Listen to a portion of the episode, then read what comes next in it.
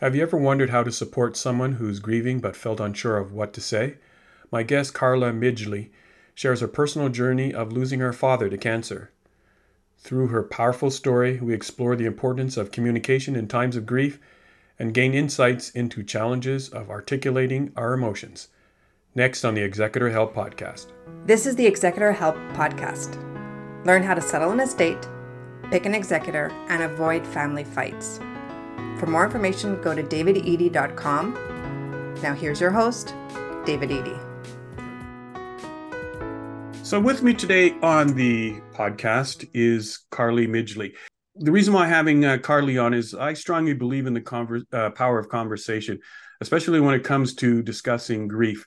So having Carly on the show today, it, I feel very fortunate because we're going to talk a little bit about the loss of her father due to cancer. And we both have something in common there. We just talked about that before I press record. So we both say F to cancer.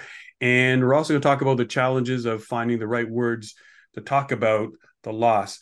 Carly, thanks for being here. I really appreciate it. Thank you so much for having me. I think well, how I found you is um, it was uh, the title of your column, your personal story in HuffPost, and it was entitled "I Lost My Dad." These are the seven words I wish I'd never been told at his funeral. And when I saw that, made me was like, oh geez, I need to read this because you know, having doing this podcast and writing the book, I see that people don't know how to act when it when they have to deal with someone who's lost a person when there's death and they're uncomfortable with it. What made you want to write such a deeply personal experience in the column? Well, uh, one of the ways that I processed feelings has always been writing. So I started trying to write about the experience almost immediately after it happened, um, chronicling some of the interactions that I had and the weird way that grief feels inside your head as opposed to seeing someone else go through it. But I was so close to that grief and had so much raw emotion in me that uh, I really couldn't wrangle it into a bigger unified point with any sort of clarity. So it took a few years of kind of kicking around the memories inside my head and figuring out how I felt um, before near the end of last year, I was finally able to look at it with that slightly surgical eye that you mm-hmm. need to figure right. out how to communicate it to other people. I noticed a through line between a lot of the memories that I had initially tried to record about the struggle of talking about grief and the struggle of letting it interface with your regular life and this urge to discuss it that I'd never really read discussions of. So I thought there might be something valuable there to share and I got interested in delving deeper into that. During the, you know, the episode of, of dealing with your dad that there was medical assisted uh, death and it's a it's a complex and emotionally charged topic can you elaborate uh, elaborate a little bit on your father's decision and how it affected your family's uh, experience to his passing? Absolutely. Yeah, my dad, um, when he was healthy, was happiest in nature. He loved camping and hiking and taking photos on walks around Lake Ontario. So, um, his cancer, even before it took his life, took a lot of those things away from him. He wasn't able to use his body or just peaceably exist in his body without a lot of discomfort and I know that he didn't feel able to be a caretaker for my siblings and I in the way that I, I know he wanted to. So, frankly, I don't think that he felt able to live in a meaningful way uh, or in a way that wasn't painful and limited. So, to be able to have this little bit of control, to be able to dictate not whether he died too young, but whether he died at home and with his family and after how much suffering, I think that was hugely meaningful. I've been asked before if I felt, you know, betrayed by that choice. And I could not emphasize enough how how far that is from the truth.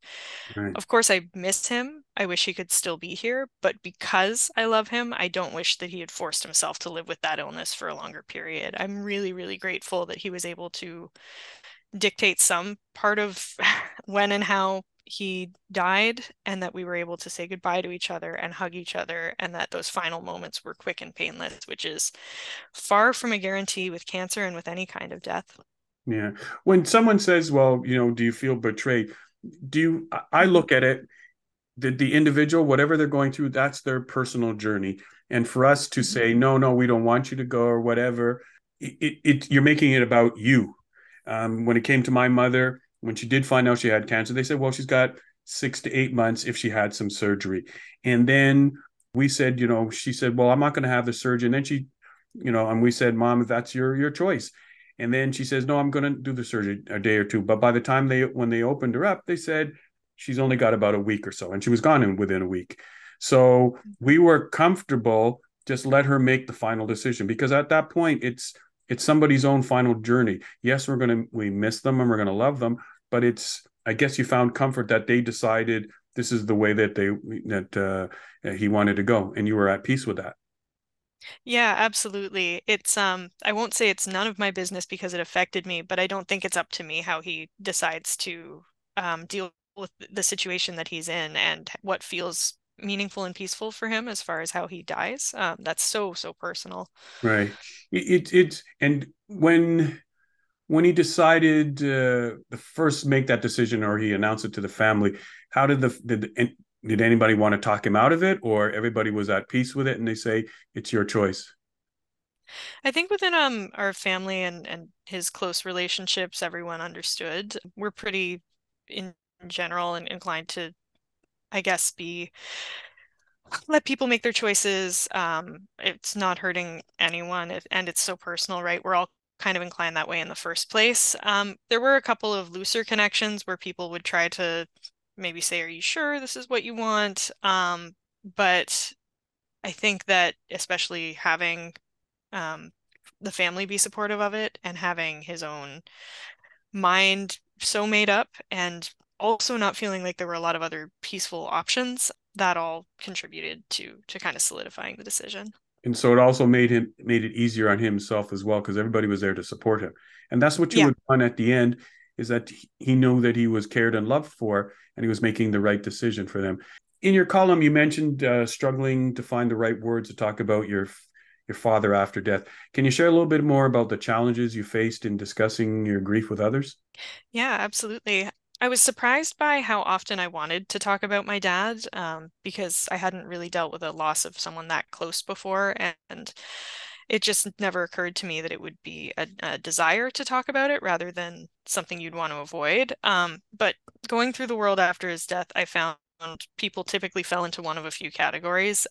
Most of the people I talked to in a day either didn't know about the situation or they knew about it but avoided talking about it or they would talk about it but try to get over it get it over with as quickly as possible. So i i had never needed to talk about something more it felt like but it had also never been harder to get through a conversation about it which was jarring because telling a story about my dad was hugely emotionally charged all of a sudden both for me and anyone i told it to. If i was light about it people would get uncomfortable or if i expressed any amount of you know heavy sadness people would get uncomfortable. Yeah. So it was, yeah, um, kind of a no-win situation. And I felt like there was this huge weight um, just pressing down on every moment and affecting every interaction I had. And I kept finding myself wishing I could just, you know, wear a button or something that says my dad just died that would, you know, push people to be kinder by default or to ask me to talk about him or to understand why I can't answer their simple question uh, or whatever the case I, I totally be. understand how you how you uh, I mean there's uh, how you felt because you know there's a huge age difference between the two of us but we both have lost a parent. Um, do you still have your is your mom still with you? Yes. Okay. So to this point was that the closest person that you've ever lost yeah, yeah, absolutely. I, I had lost grandparents before, but uh, there's just Not such a difference. Yeah, yeah, it, it's hard. It, it's it's your parent. It's uh, I I think with with my life, everything is sort of you you were going along, and then this happened, and you you seem a little out of off kilter now with your life because it's the loss of of a parent. It's it's one of the hardest things, and I and I understand when you know you try to bring it up people are just so uncomfortable uh, having that, that conversation. Even though at some point it's going to happen to all of us they they you know they still rather tiptoe around it. They in one way they want to make you feel better but they they they want to hear about it but they really don't want to hear about it. If you, if you get am i right or? Yeah. Oh absolutely. Absolutely. Yeah it's it's it's it's a hard thing. Go ahead.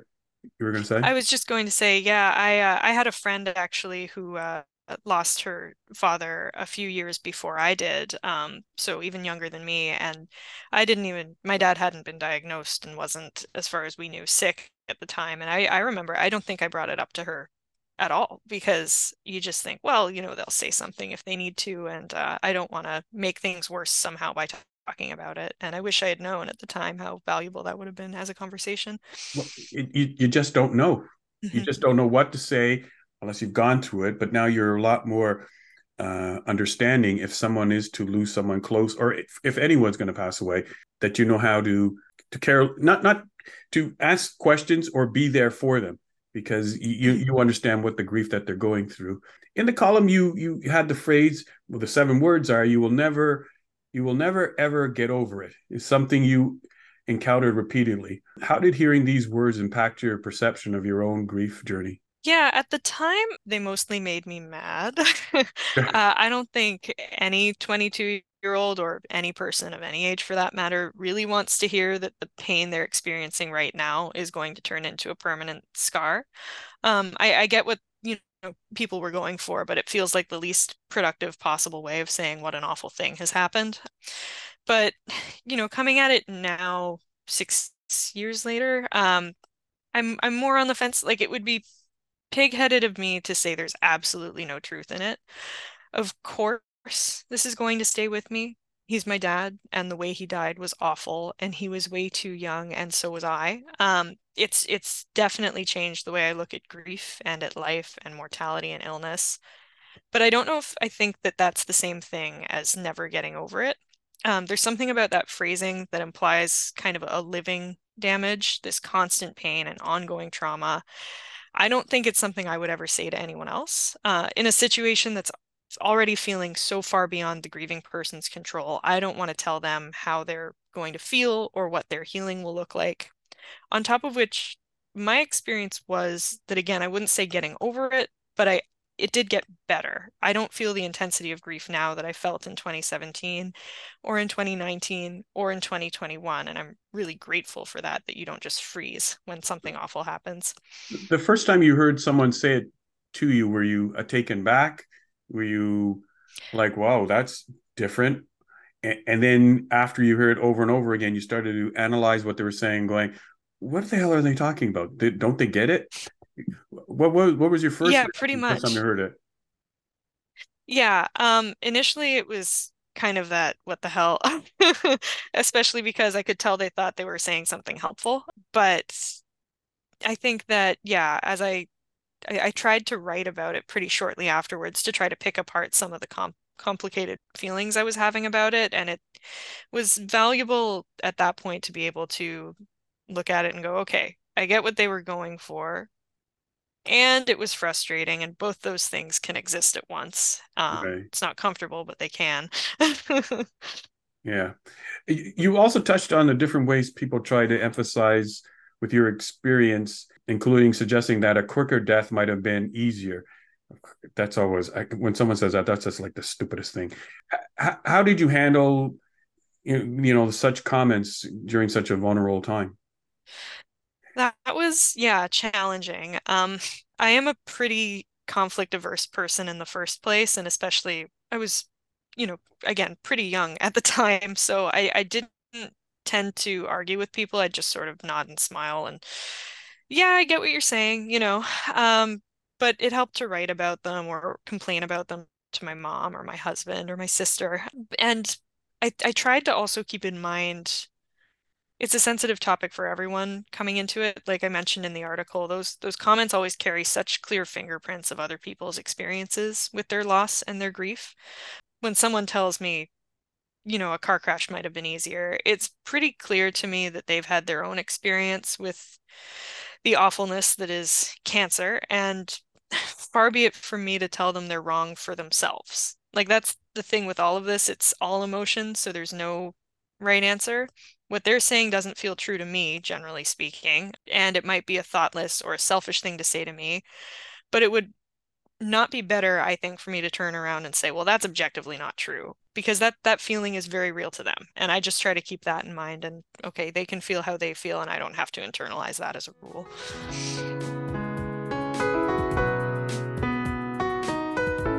I think what's great about your your writing is um, one of the things you wrote that grief is like water, an oceanic swell that demands release. I don't know. Can you elaborate a little bit more on the writing and the conversations that help you cope with overwhelming grief? Yeah, I um I journaled a lot at the time. I would try to write. I was trying to write fiction, uh, like I always had in previous years, um, and I was finding I really couldn't focus long enough to to put a story together. Um, so I would often just end up writing what I was feeling, or here's this stupid thing that someone said to me today, or I can't believe it's already been two months, or or whatever the, the case might be. And that was valuable. And it also helped to have friends around who would ask, like, up front, how are you doing? Right. Um, because it seemed like the world was continuing like normal for the most part and i had to keep up with it right like go to work and pay rent and buy people christmas presents and take showers like you have to do all of the stuff you usually do but at the same time you're grappling with this huge weight so it's like a, a dissonance between your internal reality and your external and any opportunity to express that felt like a, a chance to bring some of what I was feeling inside into the outside world and have things line up just for the space of that conversation or writing on that page. Um, you can't talk about it 24 7, but you do have to carry it 24 7. So those moments are really precious. Can you share some advice for those who want to support somebody grieving now, but they don't know how to start the conversation? Yeah, absolutely. Um, the biggest piece of advice I have on that, I think, is just to try to talk about it with the person, even if all you're saying is, I'm so sorry for your loss. Um, that's at least an acknowledgement and it's an expression of compassion. I think it's also important to remember when you're talking to a grieving person that the conversation, like you said, David, is not about you.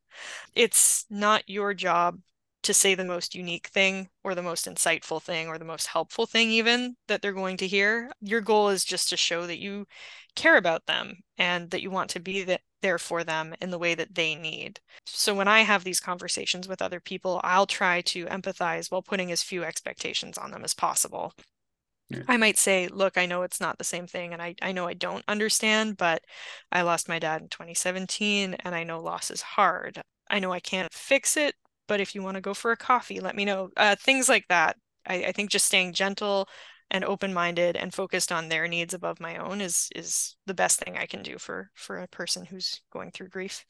Yeah, you also talked about feeling disconnect from from the living uh, world at times.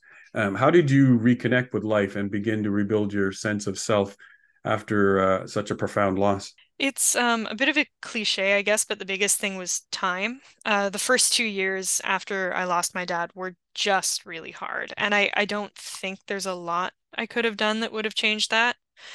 Therapy probably would have helped. And I, I really wish that I had had the emotional resources to set that up for myself. But I know for sure it just took waiting it out. Around two years, I started to feel more normal um, for a couple of reasons as well, because it wasn't just the time had passed, it was also that I had made a few lifestyle changes. Um, at the time my dad died, I was working my first full time job, which was really demanding and which also de- um, required that I drive an hour each way every day. So between the commute and the job itself and housework and everything else, that leaves me with maybe two hours to feel my own feelings or just do something I enjoy.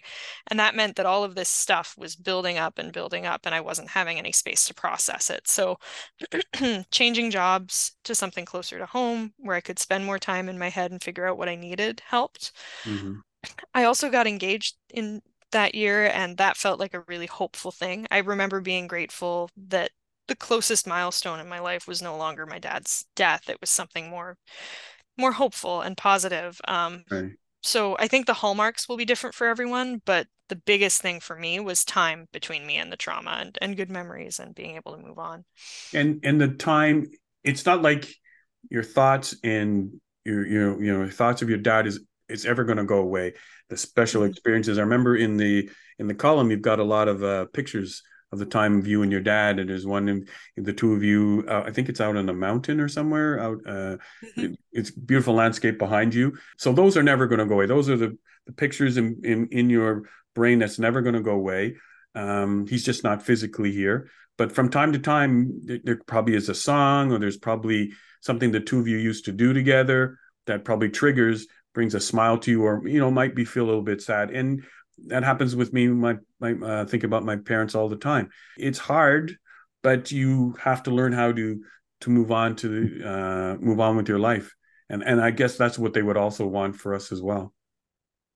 Definitely. It's been nice to be able to um engage like in I can go camping and think about him and not be ripped to shreds about it anymore or listen to an artist he liked or even the other night we were watching old home movies and I got to hear his voice again for the first time in a long time and what was that like it's nice to it was sad and weird in some ways because you just wish you could hear him saying new sentences I've right. seen these movies before and I, I would love to I would, you know, be getting a, a glass of water from the kitchen and hear it from the other room. And it was nice to pretend, you know, he was just talking to my mom or something in the next room. But um, it was really nice as well. Like, I'm glad we have that record of him because it's one of those little things you never really forget, but it's nice to be able to revisit. Um, like it's a, it's a piece of his legacy that'll always live on, and for the next generations, because you, you know, at some point will make show your kids that's your grandpa. That was your grandpa. Yeah, exactly. and you got plenty of stories that you can uh, you can tell them, um, which is all you know how much love of camping and all of those things there. So he's never going to be far away. He's always going to be in your heart. You, you, mentioned that talking about someone else's grief can also play can also be a way to process uh, someone else's own experiences. Can you share an example of a conversation that helped you and the other person that's involved? I don't want to get into too close detail because so personal um, absolutely, for everyone absolutely. Who, yeah. in the conversation. But right. uh, there are a couple of people in my life who've who've gone through huge losses in the years since I lost my dad. I have uh, friends and family who've lost parents or partners or other family members, and I've found that some of the conversations that have stuck out the most have been with people who I liked or was acquaintances with before, uh, but didn't know all that well. Obviously, I'd prefer that neither of us had gone through the trauma. But in situations where both of us have, there's this sort of instant recognition that happens. Um, someone who I know just as a friend of a friend or as a coworker might describe something incredibly specific that they've felt. Um, one example was the person they've lost feeling present after death and the way that they didn't before. Um, and that's also something I've felt and never heard anyone else talk about. And I'll get to say, yeah, I know exactly what you mean. I felt something similar, and here's what it looked like for me. Um, and that doesn't take away the sadness that either of us feels or necessarily shorten what their grief journey is going to look like, but it loosens some of the isolation and the disconnect. It's it's like recognizing your own nose on someone else's face and being like, how didn't I see that before? Yeah. Um, how has your perspective on grief and loss changed since writing uh, the column? And and have you gained any insights from sharing your story with others yeah it's been um it's been a journey in itself for sure uh, one of the things that surprised me the most has been the sheer number of people who have reached out to tell me that they've experienced the same feelings or similar feelings as what I described in the column. Um, especially that pull to talk about the person you've lost. It, it's such a specific reaction and one that I really didn't see depicted um, in media about grief that I didn't think it would be so ubiquitous. Um, a lot of people have reached out to share their own stories. We reach um, out to um, have them on your pod on their podcast. See how would it, how would yes. We've gone full yeah, circle. Absolutely. Yes, go ahead. Which is, yep.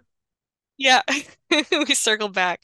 Yeah, um, and one of the things that that strikes me within the many stories that I've heard, which are all or like very many of them are are moving or heartbreaking. Um, some of them seem to just some of the people who reach out seem to just be reaching out for the sake of telling the story. Some of them are making bigger points or comparing them to my experiences, but others, um, I've gotten a number of emails that are just a name, an age, a disease, and a date, and it it feels like the same kind of messy attempt at communion that I undertook. Um, you're trying to communicate something, but you don't know what. You just know you have to talk about this person, and it's um it's something I'm honored by to be a space where people feel like they can bring that. Um, I just hope that we're able to make more space as a society for folks to tell those stories to people in their own lives um, and and meet each other in the kind of messy space that grief occupies and support each other in a way that, you know, i I, a stranger on the internet, can't necessarily offer them back. Yeah. But it also shows that we're all in this together, no matter where yeah. you are in the world, uh, no matter the situation, it, it all, it, it affects the grief, the loss of someone close, um, will have a, a, profound effect on you uh, for the rest of your life. My final question to you is what message do you hope readers take away from your column about your father's passing and the way we talk about grief and loss in society? That you're seen and you're understood, first and foremost. Yes, this is awful, and you're not alone. Um, you might be deeply affected by it, and that's normal, and it doesn't mean you're broken. It also doesn't mean you're broken if you're not deeply affected. Grief is weird. I hope it encourages people to be more empathetic to each other, uh, to remember that everyone in a conversation about grief is feeling some amount of loss and that you're doing something really important and kind by speaking and listening about it. I think what you did, taking the time to share, has helped a lot of people. Uh, I want to thank you for being here. Carly Midgley, uh, I hear that you're a writer, freelance editor, and library program planner based near Toronto. Apparently, when you're not writing, you can be found drinking too much tea. Interesting, and over analyzing books and video games. Really, you you've got a lot of things going on there. I, what you did is was a, a special thing. In one way, you're kind of a little bit of an angel because for people to reach out to you and let them know how they're hurting and they just wanted to share their grief with somebody else because they're saying, ah, I get it. I'm exactly, I'm feeling exactly what she is uh, going through. Um, that makes you a very special person, and I'm very fortunate and blessed to have uh, had the time to take have this conversation with you. And for that, I, appreciate you being here on the show. If people want to get in touch with you, or they want to reach out, or you know, read that column, that touching column that you did in HuffPost, they can probably just Google it. I assume. Yeah, yeah, they can. I do have a website as well. It's carlymidgley.com, um, where there will be links to the uh, to the article and ways to reach out if you do want to get in touch as well. Okay, so Carly Midgley, once again, thank you so much for taking the time to be here on the Executor Help podcast. I wish you all the best. And uh, your dad's looking down on you, and he's probably nodding, going, "She did good. Mm-hmm. She's, he's proud of you." Thank you very much. Thank you so much. It's been a really a genuine pleasure speaking with you. Thanks for listening. If you enjoyed this episode and you'd like to support the podcast, please share it with others. Post about it on social media or by leaving a five star rating and review on Apple Podcasts. To catch up with all the latest from me, go to davidedey.com. There you can follow me on Twitter, LinkedIn, and Facebook. Thanks again, and I'll talk to you next time.